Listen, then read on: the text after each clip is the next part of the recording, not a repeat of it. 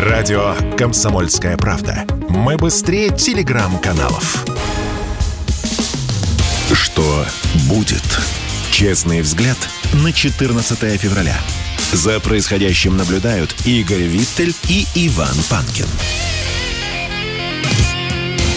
Иван Панкин и Игорь Виттель. Для кого-то начинаем, для кого-то продолжаем наш эфир. В Ютьюбе на канале Радио «Комсомольская правда» идет прямая видеотрансляция. К просмотру рекомендуется. Лайки, дизлайки обязательно. Работает чат. В середине еще будем отвечать на ваши вопросы. В комментариях оставляйте нам какие-то советы, жалобы, предложения, все что угодно. Темы для эфиров и гостей. Нам подключается Андрей Мануэло, профессор МГУ, руководитель программы «Информационные гибридные войны» и федерального проекта «Вбросом нет». Андрей Викторович, мое почтение. Здравствуйте. Здравствуйте, Андрей Викторович. Ну, начнем вот с чего. Служба внешней разведки, неожиданно не новостные агентства, не СМИ, сообщает, что США в январе отобрали для терактов в России и СНГ 60 боевиков, готовят их на базе Эд-Танф в Сирии, сообщили в российской службе внешней разведки. Отмечают, что Вашингтон в ближайшее время намерен забросить боевиков в Россию и другие страны СНГ для проведения терактов против дипломатов и силовиков. Как бы вы оценили эту новость? Но я доверяю источникам службы внешней разведки. И если это официальное заявление, то, скорее всего, так и есть, потому что разведка действует, опираясь на свои конфиденциальные источники в той среде, где подобного рода э, процессы и совершаются. А, информация чрезвычайно тревожная, хотя, в принципе, а, ничего необычного в этом нет, потому что американцы и раньше в Сирии готовили боевиков, правда, они готовили для совершения подобного же рода акций против Башара Асада и его сил в той же Сирии. И, кстати говоря, на тех же базах, которые фигурируют сейчас в официальных заявлениях службы внешней разведки. Вот, поэтому это очень на них похоже. Но если этих боевиков действительно будут забрасывать на территорию э, даже не э, новых субъектов Российской Федерации, а на территорию старых субъектов Российской Федерации, то это уже будет даже не, не, не объявленная война, а фактически э, казус Белли. А вот знаете, меня еще тут немножко в этом сообщении э, удивило на территории России и стран СНГ. Как вы думаете, что имеется в виду? Территория Э, имеется, э, имеется в виду что? Э, то, что боевиков подбирают на территорию России и стран СНГ, или то, что будут организовывать теракты на территории России и стран СНГ? Я думаю, что организовывать теракты на территории России и стран СНГ. Забросить боевиков в России и другие страны СНГ для проведения терактов против дипломатов и силовиков. Так это звучит. Ну, дипломатические представительства Российской Федерации есть на территории всех стран, суверенных и независимых. Вот, поэтому в целом, если абстрактно рассматривать эту ситуацию, то ну, это обычная схема террора в отношении зарубежных представительств. Но, опять-таки, э, поставят ли им, им, им такую задачу, и кто будет ставить эту задачу, это вопрос открытый. А вы знаете, э, я бы вот что хотел еще спросить, поскольку вот буквально в перерыве меня только что пинали, чего же это я так за поддержку Турции, ну, в данный момент. Э, я хотел вот о чем спросить э, потому что мне там привели один пример. В свое время Израиль развязал войну против Ливана после убийства, не, это не после, не, не против Ливана, это была с Палестиной история, против, после убийства израильского посла в Лондоне а, убили в свое время нашего посла в Турции. говорят, что Эрдоган чуть ли не на коленях а, умолял а, ни, ни, ничего не делать с Турцией. Могла быть такая ситуация или нет? Мне просто очень интересно, как сейчас у нас развивается с Турцией. Ну, с Турцией у нас отношения стабильные. А, что касается самой ситуации, которую вы описали, опять-таки по разговорам, я думаю, что такого в принципе быть не, не могло. А, потому что гибель нашего посла – это, конечно, огромная и колоссальная трагедия, но убил его экстремист. И вообще говоря, а, это а, лишь подчеркивает то, что деятельность наших дипломатов и вообще дипломатов в целом э, это не э, легкая такая заграничная командировка. Это не курорт. То есть дипломат находится на передней линии борьбы. И в этом отношении э, при любом повороте событий. То есть вы мире, хотите сказать, что дипломат это легальная цель во время вооруженного конфликта? Разве я это говорил? Нет, я вот хочу конечно, уточнить. Конечно, нет. Но экстремисты и террористы, они же не, они же не э, легальные субъекты вооруженного конфликта. Да, это, это преступники. А для преступников любая цель может стать. Ну, я, мне кажется, что, что гос- государство, которое позволило это сделать, э, и спецслужбы государства, которые это не отследили, в общем, тут уже отношения с государством могут быть иными. Ладно. Понимаете, понимаете в чем дело? Государство э, Турции никому не позволяло проводить такие акции. То есть, и, по крайней мере, у нас с вами нет информации об этом. А то, что спецслужбы здесь прокололись в Турции, хотя они должны были вычислить, конечно, и не допустить. Но этот прокол есть, но ошибаются все. Хорошо, давайте пойдем дальше. Меня тут вот еще немножко удивило некое заявление нашего ближайшего друга, товарища Лукашенко. Дословно цитирую. Значит, Лукашенко встречается с генсекретарем ОДКБ Тасмагамбетовым и говорит следующее. Если кто-то думает, что конфликт Украины и России – это не наш конфликт, который тихонько где-то отсидимся, ничего такого, так не будет придет время, буквально уже завтра, когда нужно будет определяться, занимать определенную позицию, заявил Лукашенко. Правильно ли я понимаю, что уважаемый Александр Григорьевич дает понять членам АДКБ, что, в общем, они должны определиться со своим месте в конфликте и либо занять позицию России и Белоруссии, можно же сказать уже, что Белоруссия разделяет, либо э, вон с пляжа, так сказать, как говорят в некоторых кругах. Но он абсолютно правильно говорит. Ведь, и, кстати говоря, ничего необычного в том, что Александр Григорьевич э, произносит, нет. Это довольно очевидные вещи. Дело в том, что конфликт э, на Украине, специальная военная операция, которую мы проводим в целях денацификации и демилитаризации Украины, это ведь борьба, это больше, чем конфликт. Это борьба с нацизмом, который свил себе гнездо на Украине и возродился как раз в форме именно германского национал-социализма. Вот. И здесь важно понимать, что нацизм – это явление, которое, если вы не остановить, придет в каждый дом. И э, те страны, э, в том числе члены ДКБ, которые э, сейчас пытаются занять отстраненную позицию, или э, проводят многовекторную дипломатию, им э, наступит момент, когда им надо будет выбирать сторону. То есть это будет неизбежно, они не отсидятся. Об этом Лукашенко и говорит. И Беларусь э, это понимает сейчас. А очень многие э, страны, в том числе и члены АДКБ, до сих пор надеются, что что-нибудь такое произойдет, и они как-нибудь ловко из этой ситуации между струйками, как Микоян, да? Э, От Ильича до Ильича без инфаркта такого. и паралича. А, вы знаете, у меня тогда возникает вопрос. Мы прекрасно понимаем, что члены АДКБ, у каждого свои интересы, в том числе экономические. Члены АДКБ не хотят э, попадать под санкции, а ежели э, и попадут, то они хотят, чтобы Россия им все компенсировала. Ну, потому что с чего бы они? То есть, э, как там было-то в известной русской песне «Сладкую ягоду рвали вместе, горькую ягоду я одна»? Примерно так. Вот Россия так горькую ягоду обычно одна и рвет. А и как бы наши соратники по АДКБ и по прочим союзам, они хотят получать все плюшки, но не хотят получать кнуты. Вот поэтому они, может быть, и скажут, что, ну, хорошо, ребята, вы, наверное, правы, да, пора определяться, но мы определились, мы не с вами. И что дальше? Мы плюнем на них и забудем? Или все-таки как-то нам не стоит терять хотя бы тот же Казахстан. Ну, все-таки параллельный импорт, э, экономические всякие мутки и прочее.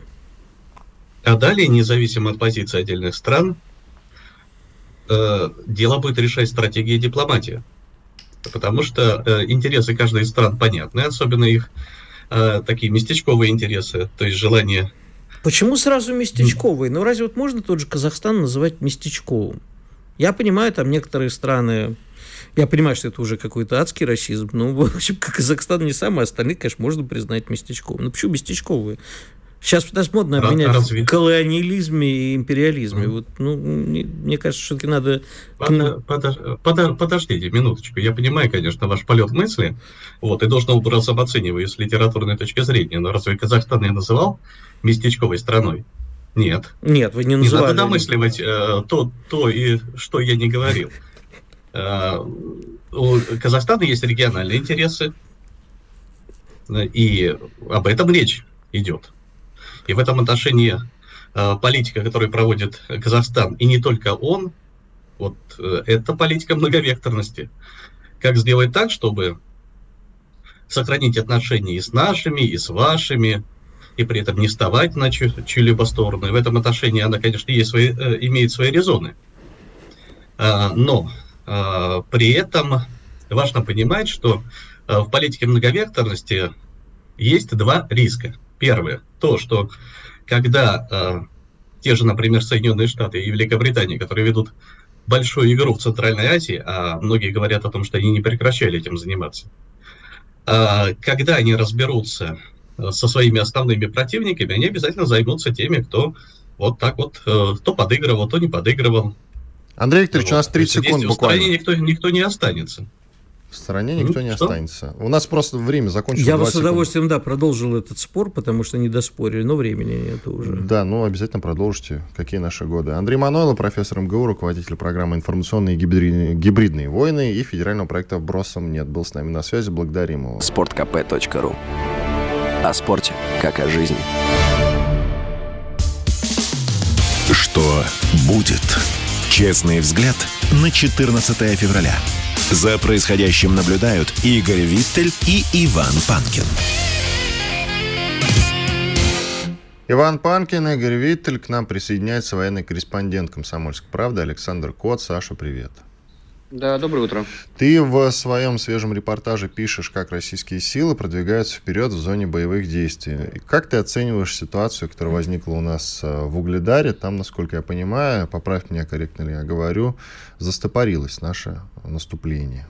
И были нек- Но... некие проблемы, да, с танковой колонной. Нельзя об этом не рассказывать. Это, я думаю, что некорректно перед аудиторией некие проблемы, это мягко сказано. Там была разбита танковая колонна спустя год, ну, бронетанковая, спустя год после начала специальной военной операции. Мы почему-то до сих пор э, умудряемся ходить колоннами в зоне поражения противника, и это, конечно, вызывает большие вопросы к тому, кто планировал эту операцию и э, ее осуществлял. Я так понимаю, что была задумка э, прорыва на одном из участков обороны противника этой бронетанковой танковые колонны, но когда там перестрелян э, каждый метр, это видно по съемкам, собственно, вражеским, да, с коптера, там все просто утыкано э, разрывами от мин, ну, самоубийство, наверное, выводить колонны в таких условиях, э, учитывая, что у противника и высокоточная артиллерия есть, и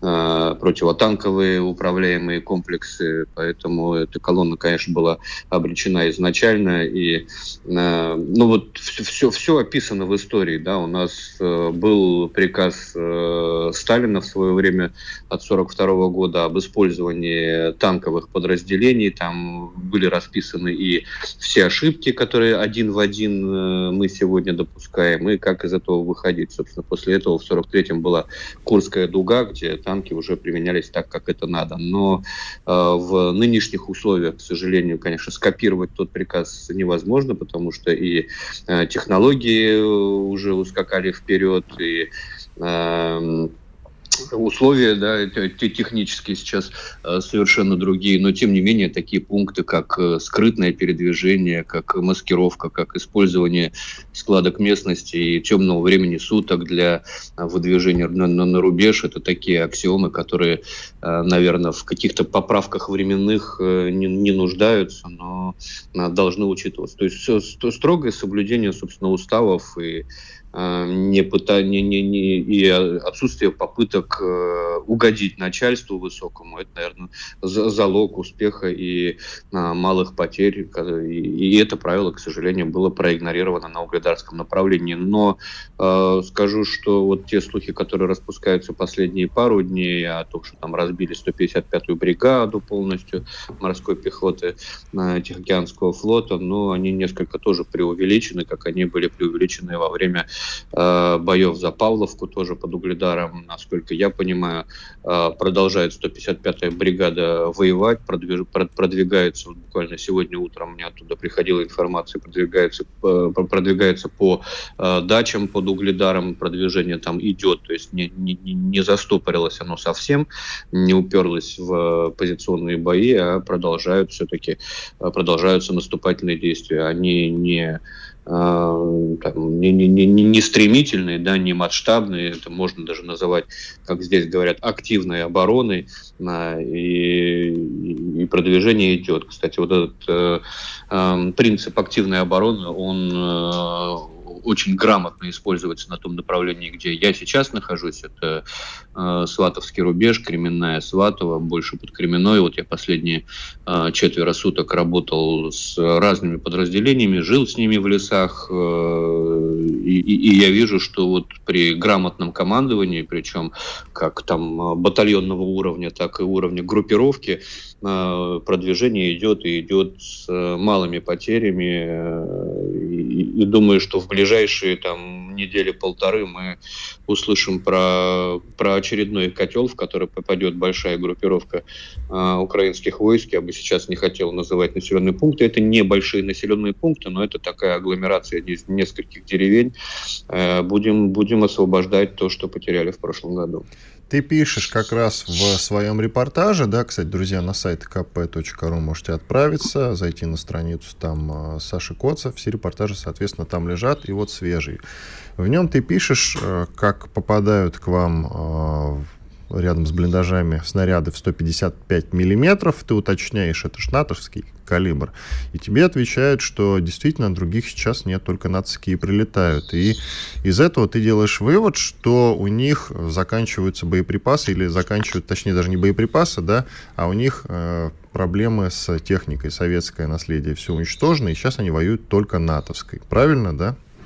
Ну, не только натовская, но процент соотношения, да, уже в пользу натовской. То есть у них э, очень тяжко с э, бронетехникой. У нас есть и БМП от БМП-1 до БМП-3. Я вот видел позавчера, даже БМП-3 уже пришли. Кстати, с, пришли с э, отрядом Вега из Новосибирска, который возглавил э, зам главы Заксобрания э, Э, этого региона, а он же офицер запаса главного разведуправления. И вот они приехали на новой технике БМП-3. У нас есть у десантников и БМД, и э, там свои артиллерийские системы НОНа. А вот у Украины этой прослойки техники просто нет. Да, у них есть американские там э, хамвики, у них появились какие-то немецкие и французские броневики, но в таком гомеопатическом количестве. Вот. А артиллерийские системы, э, они практически все повыбиты, да, у них серьезный снарядный голод, голод под э, советские артиллерийские системы. Это не значит, что они не работают, они продолжают работать, их продолжают уничтожать, но э, вот к вопросу э, о недоверии к сводкам, э, почему там так много иностранной техники мы вдруг начали убивать, ну просто ее вдруг стало намного больше, чем советской, соответственно, э, ее больше вычисляют и ее больше уничтожают. И а, в отличие от советской техники, которой там можно было наладить быстро производство снарядов, а, хотя точными ударами такие заводы выбиваются, а, то по поводу западной техники Украина будет целиком и полностью зависеть от поставок боеприпасов под эти системы. А учитывая того, что мы наконец-то взялись за э, пути за доставки, за логистику и морским дроном атакуем там мост в затоке, да, я думаю, это только начало подобных акций, то Украина может попасть в такую ловушку, когда Э, будет очень усложнена логистика э, по доставке боеприпасов натовского калибра на передовую, а обороняться чем-то надо будет. Вот, собственно, мы видим этот голод уже здесь на, э, на рубеже Кременной, тот, тот, тот э, огонь, под который попали танки, который я снимал, это был огонь из 120-миллиметровых мин, то есть под артиллерию, э, которую надо было бы использовать под этим, по этим танкам, видимо, на том направлении с боеприпасами совсем плохо, поэтому они решили так на, на, на шару, наугад по этим танкам ударить из 120-х минометов, а это, ну, это должно очень сильно повести, э, чтобы, чтобы хотя бы гусянку танку повредить. Вот ты сказал про снаряды, и тут генсек НАТО Ян Столтенберг, мы сегодня это активно обсуждаем, заявил, что ожидание крупнокалиберных боеприпасов выросло с 12 до 28 месяцев, и прямая цитата, размещенный сейчас заказ поступит только через два с половиной года. И вот вопрос, нам стоит ли обольщаться по поводу того, что у них в какой-то момент возникнет дефицит с боеприпасами, или обольщаться не стоит? Ну, дефицит с боеприпасами есть уже сейчас, э, но он не критичный пока для украинской армии. Я бы здесь никаких серьезных иллюзий не питал. Э, для того, чтобы обороняться, э, у Украины боеприпасы будут. Да, у нее сейчас потерян наступательный потенциал. Да, на направлениях как Кременная Сватова и Артемов Часов Яр они инициативу потеряли полностью. Там и там, и там инициатива на нашей стороне, но ежедневно гибнут э, наши бойцы от ударов украинской артиллерии. И э, слова Столтенберга, ну, я бы тоже целиком и полностью им не, не доверял. Я думаю, что будут возможности у Запада наращивать производство боеприпасов и выходить на, на, на такую инерцию, когда бесперебойно будет э, работать промышленность на производство э, снарядов, э, в том числе, кстати, высокоточных. А, а особую опасность э, украинской артиллерии составляют э, высокоточные вооружения. Это и Скалибуры, это и Хаймарсы, которые бьют там, по э, расположениям, по, по штабам, по штабам как батальонного, так и бригадного уровня. Это, это ну, очень сложно. Там, ладно, когда выбивают штаб полка, все равно продолжают войска воевать. Когда выбиваются уже батальонные э, уровни, тут э, становится э, сложнее.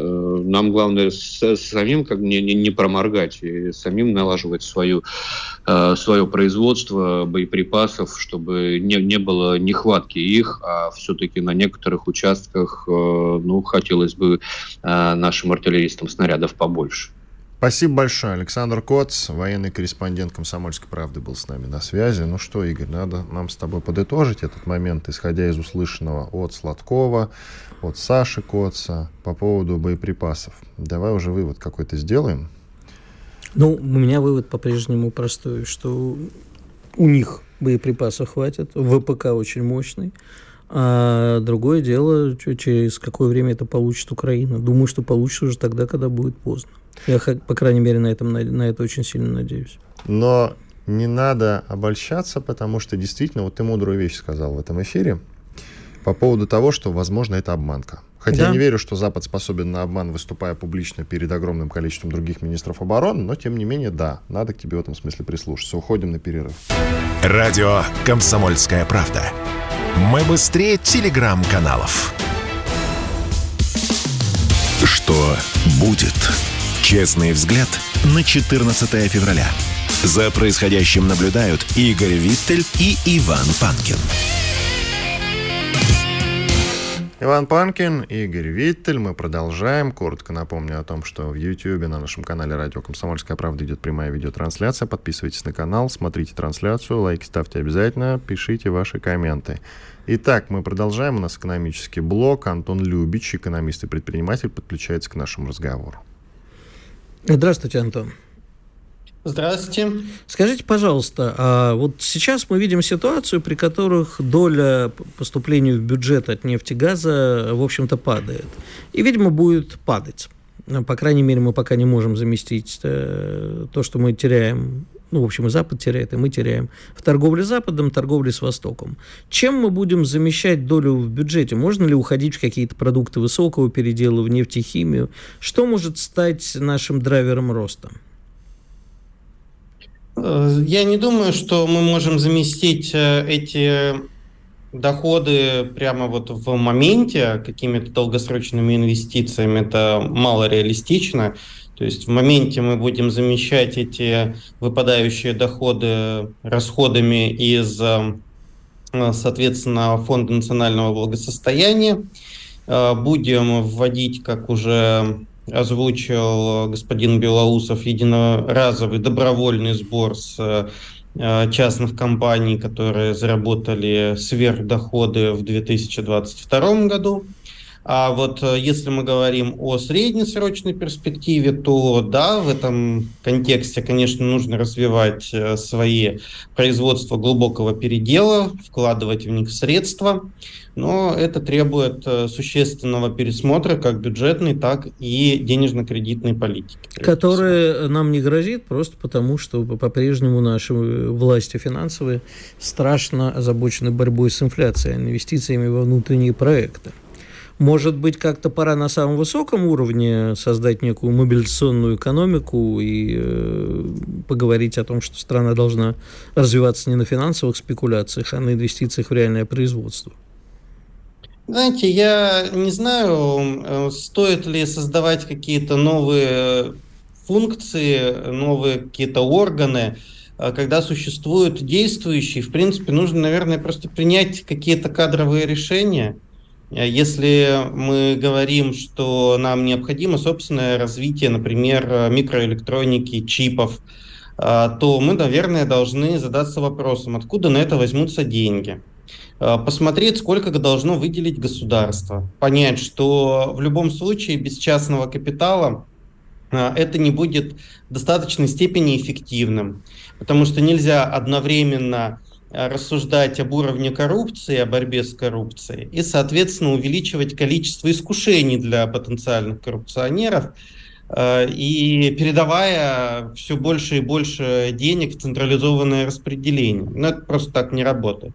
Если мы понимаем, что нам для модернизации той же микроэлектроники, для увеличения глубины переделов в химической промышленности, в деревообрабатывающей промышленности, да даже в связке сельское хозяйство легкая промышленность, потому что у нас много инвестиций было вложено в передел сельское хозяйство пищевая промышленность, а легкую промышленность мы так и э, с колен не подняли. Во все это необходимы частные деньги. Откуда они должны взяться? Они должны взяться из банковской системы. И вот мы здесь э, упираемся в вопрос э, того, насколько выгодно и не запретительно банкам кредитовать создание новых производств. Правильно, а подождите, подождите. Буквально накануне ужесточили нормы резервирования, то есть банки ограничены в количестве денег, которые они выдан, могут выдать экономике дополнительно. Антон, вы, я с вами абсолютно согласен, но мне кажется, вы сами себе противоречите. Понимаете, если э, деньги должны быть частные, а банку невыгодно, банк говорит, да не буду я тебя кредитовать, мне это невыгодно. И в этой ситуации ситуа э, решение только одно. Государство должно выделить, э, не знаю, сделать целевые инвестиции, окрашенные деньги в конкретные проекты, которые нужны государству. Но это только про проекты, которые в тех отраслях, которые нужны государству. Идем дальше. А я тоже, естественно, за то, чтобы микроэлектронику развивать. Но если мы возьмем те же микропроцессоры, то, в общем, весь мир э, сидит на тайваньских микропроцессорах. Ну, в общем, сколько там тех фабрик, которые основные производители? Две? Ну, максимум 5 на, на весь мир. 5. Ну, из них основные две на Тайване. А сможем ли мы делать микропроцессоры с такой топологией? Да, у нас сейчас сколько там, 28 нанометров, а э, в общем, тайваньские фабрики производят сколько уже? 4-5. А, плюс еще, ну, посмотрите, в, в, единственная фабрика в мире делает оборудование для производства микропроцессоров, это голландская, да, для соответствующей топологии. То есть э, это уже исторически поделенный рынок. Где там место России? Я бы очень хотел, но я пока вот именно в этом сегменте не вижу. Понимаете, э, ну давайте по порядку. Первое. Когда мы говорим о том, что банкам чего-то невыгодно, это в существенной степени вопрос не к самим банкам, это вопрос к Центробанку. Когда Центробанк целенаправленно вводит такие правила, которые делают банкам невыгодным кредитовать отечественную промышленность, это вопрос к государству в лице Центробанка. И здесь э, не обязательно передавать чиновникам те функции, которые им не свойственны. Надо просто ну, провести какие-то, наверное, реструктуризации кадровые, в конце концов, в Центральном банке. Это первое. По поводу нашего места. А, в любых э, прорывных э, направлениях естественно, конкуренция очень жесткая. И мы не развивали в существенной степени электронику именно по тем причинам, которые вы сейчас озвучили. Рынок был поделен, и это было очень дорогостоящим явлением. На сегодняшний день мир э, проходит процесс от глобализации к регионализации. И в условиях того, что э, Тайвань и Нидерланды присоединились не только к антироссийским санкциям, но и ввели санкции де-факто против Китая, э, ограничив поставки чипов туда, э, создан огромный рынок из России, Китая и дружественных э, России и Китаю стран, которые будут ограничены в поставках э, тайваньских и голландских э, э, чипов. Соответственно, возникает рынок, который можно занять. А соответственно, возникает возможность проинвестировать в это направление и создать его. То есть оно либо будет создано Китаем, либо оно может быть создано в России. Уже какое место в создании, так скажем, этой отрасли сыграет, ну, например, разведка или привлечение иностранных специалистов – или, соответственно, там, копирование каких-то технологий станков. Это уже технические вопросы. Но то, что с экономической точки зрения сейчас возникла возможность для этого, это факт. Скажите, пожалуйста, вот я понимаю, что у нас не так много времени остается. Я мечтал на эту тему с вами поговорить, наблюдая за вашей дискуссией о малых городах. Мы можем сделать что-нибудь, чтобы малые города стали центром роста экономики и вообще стали центрами притяжения. Вместо того, чтобы умирать, стали новым ростом, новой жизнью и так далее. Потому что очень грустно на все это смотреть, и действительно там для многих э, жителей малых городов единственная работа, которая есть, это действительно завербоваться и пойти на фронт. Таких денег они никогда не заработают. Мы должны развивать э, в малых городах инфраструктуру. Ну, во-первых, нужно понять, что э, в возрождении старой концепции, когда малые города были привязаны к какому-то месторождению, к какому-то крупному предприятию, мы их не возродим, потому что ну, просто экономика поменялась за 60 лет.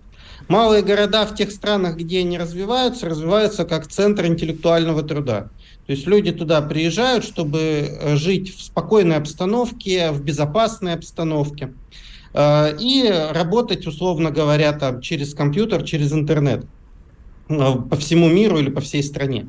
Чтобы они это делали, им необходима нормальная инфраструктура, им необходимы больницы, дороги, школы, э, парки. Вот это необходимо развивать. Естественно, начиная с городов-спутников, крупных городов, и потом продвигаясь вглубь страны. Э, это абсолютно нормальный процесс, его прошли все те страны, которые перешли к постиндустриальной экономике, и нет никаких причин э, для того, чтобы Россия этого не делала, а, условно говоря, сконцентрировала все население там, в трех-пяти городах, как у нас это во многих концепциях сейчас де-факто прописано. Как вы считаете, это реализуемая программа? То есть вот то, что вы говорите, это что нужно сделать, чтобы это как бы реализовалось? Выделять на это средства. У нас на сегодняшний день э, практически все регионы э, не, дофинан... Э, бюджет... не имеют бюджетной самодостаточности. У них должны появиться средства не только на то, чтобы выплачивать сегодняшние зарплаты бюджетникам, но и на то, чтобы как-то озадачиться развитием своих территорий. Если у них появятся на это денежные средства, они это начнут делать, потому что это будет привлекать э, налогооблагаемую базу на территории. У нас основной источник э, доходов э, региональных бюджетов это НДФЛ, налог на доходы физических лиц. Нам э, нужно заинтересовывать регионы в том, чтобы они привлекали к себе жителей. Это вполне работающий механизм, особенно для всей центральной России, где благоприятный климат, и при этом, ну, откровенно говоря, умирающая старая промышленность. Владимирская область, Тверская область. Ну, все не черноземье, по большому счету. У нас в эфире Антон Любич. Я думаю, что тему с малыми городами мы Я думаю, отдельно продолжим, сделаем, да, да потому что это, Где-то на следующей неделе да. и позовем Любича, обязательно еще пообщаемся на эту тему более расширенно. Вообще очень интересная, очень интересный разговор, и хотелось бы дискуссии. Радио «Комсомольская правда». Никаких фейков, только правда. Что будет? Честный взгляд на 14 февраля. За происходящим наблюдают Игорь Виттель и Иван Панкин. Игорь Виттель и Иван Панкин. Финальная часть нашего сегодняшнего разговора. День Святого Валентина. Ну, в общем, слушай, вряд ли мы будем обсуждать День Святого Валентина. Просто Почему бы нет? Просто спо- э, спросим у наших слушателей, отмечаете ли вы День Святого Валентина. Расскажи, куда там нажимать. И... Да, в чатике нам пишите просто, мы сориентируемся, отмечаете или нет. А вот, а я тебе хочу рассказать чудесную историю. Я вот не знаю, реально не знаю. В чатике давай проанонсируем, где я забыл. Канал радио «Комсомольская правда», прямая видеотрансляция, чат работает, пишите, отмечаете День Святого Валентина или нет. Или это вообще не праздник, и нужно пройти мимо. Скоро 8 марта, к тому же, 23 февраля еще раньше. А вот я хотел тебя порадовать или расстроить э, новостями, которым прям не знаешь, как это относиться. Значит, есть в Нью-Йорке такой музей Метрополитен знаменитый. Ты, угу. наверное, знаешь. Да, но я там так, не был. Вот музей Метрополитен взял и переделал описание а, под картинами великих русских художников. Илью Репина, под, под Илью, Илью Репина Ивана Ивазовского, значит, переделал описание, где назвал их украинцами. Ну, потому что Айвазовский родился, по-моему, в Феодосии, Репин, сейчас уже не помню где, но тоже типа Смотрим, смотрим, ты продолжай. Да, значит, и вот поэтому они украинцы. В общем, я думаю, что э, люди просто не очень, э, видимо, метрополитен музея понимают, например, как была настоящая фамилия Айвазовского, да. Айвазовский, а, Айвазян. абсолютно, да. Да, Айвазовский Феодосий, это я точно знаю, вот где Репин, да. честно говоря, забыл, но тоже где-то... Харьковская губерния. В Харьковской Чугуев. губернии, да. Умер он в Коколе, это, вот это я точно могу сказать. А, значит, э, Теперь они украинцы. Умер он в Репино, Выборгская Но Репино это, это да. около, это, да? теперь она называется Репино. А, все, я понял. Да, да, да дача у него там была на, на территории Финляндии. Я помню, да, что он в Финляндии жил, там писал да, и те, вот, годы. Слушай, а почему вот людей э, по месту рождения, а не по месту смерти определяют? Ну, короче, вот я не знаю, как к этому относиться. Понимаешь, потому что, ну, мне кажется, что все, знаешь, когда мы достигли дна, снизу постучали. Вот что дает Украине или Соединенным Штатам что Репина якобы будут считать украинцем. Кто будет считать? Нормальные люди прекрасно понимают, что Илья Ефимович Репин – великий русский художник. Великий, это неправильно сакцентировал, великий русский Великий художник. русский художник. Да-да-да. А, понимаешь, вот эта вот попытка привлечь на свою сторону всех, ну, я не знаю, этим, кстати, сейчас меня опять... А это от слабости. Ты знаешь, это от безнадеги. Некоторые от слабости, а некоторые действительно великие народы, которым есть чем гордиться, типа армяне, они тоже всегда очень любят рассказывать а, про то, что вот кого, про кого не спросишь. Я так однажды в Эрмитаже девушку развел. Я ей сказал, что этот самый Рембрандт был армянином. Она меня послала к черту, сказала, хватит надо мной издеваться. Ну, это как раз сказка ко дню Святого Валентина. Что ты надо мной издеваешься? Я говорю, не веришь? Я-то прекрасно знаю, что если найти, открыть поисковик и набрать а, Рембрандт армянин, то обязательно вы, вы, вылетит какая-нибудь э, история про то, что практически про всех художников. Ну, короче, да, мы нашли тут же ссылку, что Рембрандт армянин, не знаю, есть она сейчас или нет. Тогда рассказывали, что он был сын каким-то какого-то армянского торговца а, бриллиантами, и вот так он оказался в Амстердаме, и из него вырос художник. Но это еще не все. Ты думаешь, Кстати, это... извини, нужно уточнить, друзья, там работает опрос, я имею в виду в чате нашего канала в YouTube рядом с прямой видеотрансляцией. Пожалуйста, отмечайте ли День Святого Валентина. Наши коллеги устроили опрос. Да, нет, нажимайте, пожалуйста. Все, как ты хотел. Ты думаешь, и это как бы предел, но нет. Тот же самый Метрополитен музей берет и э, картину Дега, знаешь Эдгар Дега? Вот там он очень любил танцовщиц рисовать. Так. Вот у него есть картина, которая называется «Русская танцовщица». Догадайся, что сделали с ней – Ну, как ты думаешь? Ну, вот, что бы ты... Порвали. Что бы ты хотел, э, вот если бы ты был щирым украинцем, что бы ты сделал с картиной? Ты знаешь, во-первых, я не был бы. Ну, вот Я не знаю, не все, все. Ну, хорошо, какие-то самую бредовую версию выдай. Фишка в том, что нельзя быть круче, чем украинец по части креатуры. Хорошо, самую бредовую версию. Вот что бы тебе приходит? Порвал бы. Нет. Они ее переименовали, теперь официально переименовали, теперь она называется «Танцовщица в украинском наряде». Ну, Значит, а слушай, а, знаешь, что будет следующим? Не знаю, что сказать даже по этому Знаешь, что будет следующим этапом? Я Давай. тебе могу сказать. Поскольку теперь Илья Ефимович Репин и Иван э, Аванес э, Эвазян, он же Иван Эвазовский, э, будут э, украинскими художниками, скоро нам начнут предъявлять э, и все их картины, которые находятся за границей России, говорят, это принадлежит не вам, это принадлежит Украине. Мы все украинское, национальное. Вот э, я... Официально, Игорь, они официально это забрать не могут, а пусть говорят, а, что хотят. Я просто призываю наших Кого? Э, директоров музеев. Наших музеев? Наших, наших а, музеев ну. ни в коем случае не, вы, не вывозить больше ни на какие выставки. Мы должны прекратить всякие культурные сообщения, потому что мы уже в самом начале СВО наткнулись на попытку.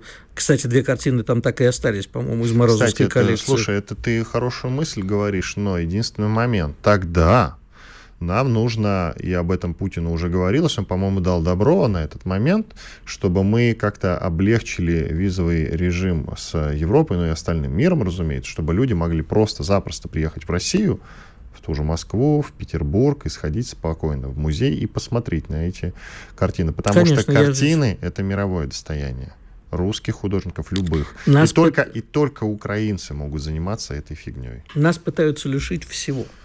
Понимаешь? Да, э, ключевое слово хороший глагол. Пытаются. Пытаются, да. Ну, Они хотят. Пытаются. Слушай, э, скоро нам объяснят, что великий Исаак Левитан это был не русский художник, а национальное достояние либо Израиля, либо еврейской автономной области, которая, которая все-таки в составе России. Наверное, значит, объявляют великим израильским художником. Это достояние еврейского народа, скажут нам, а вовсе не русского. И плевать, где он родился, где учился. А родился он, по-моему, кстати, на территории современной Литвы. А, вот, значит, литовским художником будет, как Черленис. Я вот, не знаю, что... Вообще он родился э, Кибартай. Кибартай, да, это... Кибартай — это Литва. Литва, да. да, это я хорошо помню. Причем в те годы оно даже царство польское было потом уже. Ну, вот, да, естественно. А, ну, ну, я ага. же говорю, территория нынешней Литвы. Да, да, да, да. Значит, прав, ага. Э, придется Литву забирать вместе. Я, как всегда, кто о чем... Ты как депутат Федоров уже заговорил, который нам Вильнюс с Клайпедой все обещал. Да, слушай, они не заметят даже. Там, знаешь, я был не как Потому что забери Вильнюс с Клайпедой, и нет ничего. Вильнюс, к сожалению, очень люблю этот город, но выглядит он очень грустно в последнее время. Ну, это а, объяснимо. Я считаю, что... Вот я не знаю, как нам реагировать на это. Плевать, вообще не обращать внимания. Займемся спецификацией. Или это самое, может нам объявить Шевченко и Лесю Украинку великими... Они же, в конце концов, на территории Российской империи. Все, великие Я русские. Говорю, помнишь, нет, нам... нет никакой Украины, нет никакой украинской культуры. Объявим все русским. Ты помнишь, профессор Евстафьев нам что сказал? Что? Не надо заниматься украинством. Это всегда вредно. Правильно. Вот когда я тебе это говорю, ты меня не слушаешь. Слушаю. Что я вредно сейчас заниматься слушаю, киваю, украинством. Киваю. Я что, ну, занимаюсь, я сам просто, занимаюсь украинством? Во мне просто все кипит, понимаешь? Ну, как бы такое издевательство над здравым смыслом. Ну, ладно, эти, которые от нищеты духа своего пытаются до чего-то, до чего их жадные, смазанные салом ручонки дотянуться. Но американцы-то чего? Ну, неужели не хватает хоть капельки мозга у людей, которые занимаются культурой? Я все-таки надеюсь, что как бы там в Метрополитен э, музее там сидят люди культурные, и вдруг, понимаешь, занимаются такой... Не хочу... Культурные не значит умные, Игорь. Можно э, я... А что это меняет? Вот скажи мне, пожалуйста. Ну, хорошо, написали, да, что я не украинский. Это что-то меняет в этой жизни? Для них, да, пусть меняет для них. Это единственное, что у них осталось. Все. То есть плюнуть на них жалких, и пусть так это самое. Даже ну, плевать хорошо. не надо, это трата энергии. Отвернемся. Я, кстати, вот ты кстати, э, говоришь о том, что там с Турцией, может быть, и не надо помогать. А сейчас наши спасатели нашли в Турции 150 тысяч долларов под развалами, сдали их в полицию под опись. Правильно сделали. А как они должны были Вот, поступить? я просто тебе говорю, что наши лучше всех. Кто бы сомневался. Я хочу тебе рассказать про тарелкоманию. Давай. Итак, после того, как четыре объекта сбито только на территории США, неопознанных и летающих, НЛО называющихся, пока вот хоть и высшее американское руководство поручило исследовать, что же это за НЛО летает над Соединенными Штатами Америки, ну и один рядом там с Китаем пролетал, э, в мире наблюдается тарелка мания. Везде люди фиксируют какие-то летающие объекты. Может быть, конечно, это просто поветрие, конечно, которое возникло в свете того, что сбиты галлюцинация, некоторые... конечно. Да, возможно, а может быть и нет. И, кстати, ты сам упомянул землетрясение. Тарелки Просто, наверное, совпадение появились в тот момент, когда случилось страшное, не страшное думаю, землетрясение в Турции. Не думаю. Я тебе Нет, хочу... это серьезный вопрос, Хорошо. Я прошу тебя осмыслить. Я, его. как всегда, сходил на территорию врага, принес языка. Значит, э, Пентагон заявляет, что вот то, что было над Канадой, они сбили, да, ну, канадцы или сам Пентагон, не знаю уж, кто там сбивал, это маленький металлический шар с грузом никаких инопланетян типа внутри не было. А, а кто по... инопланетянам мешает запускать шары-шпионы? М? Если... Кто инопланетянам мешает запускать шары-шпионы, если даже китайцы на это способны? Да нет, слушай, я же просто давай немножко мне хочется а, а, охолонуть. То есть я-то вчера нагнетал истерию, сейчас, видимо, надо охолонуть, потому что многие приняли все всерьез и ищут инопланетян. Ну, не мы же, это же американцы фиксируют всякие летающие неопознанные Да объекты. там по всему миру ты, уже. Ну, ну под и, какому кстати... миру, Игорь? Весь мир это Россия. Где ты в России видишь вот э, какое-то помешательство по поводу летающих э, CNN опять-таки пишет, что э, американцы не выдержат теперь э, одновременных Э, конфликтов с, США, э, с Россией и Китаем. Сколько, сколько, быстренько в чат загляни, сколько проголосовало. Э, да, отмечаете ли вы День Святого Валентина? Ух, сейчас, подожди, сейчас. О, потерял 10 секунд. Мне Да. Я уже вижу, что э, большинство не будет отмечать День Святого Валентина. Чтобы получать еще больше информации и эксклюзивных материалов, присоединяйтесь к радио «Комсомольская правда» в соцсетях – в отечественных социальных сетях. Смотрите новые выпуски на Рутьюбе, читайте телеграм-канал, добавляйтесь в друзья ВКонтакте, подписывайтесь, смотрите и слушайте. Радио «Комсомольская правда». Самая оперативная и проверенная информация в эфире и соцсетях.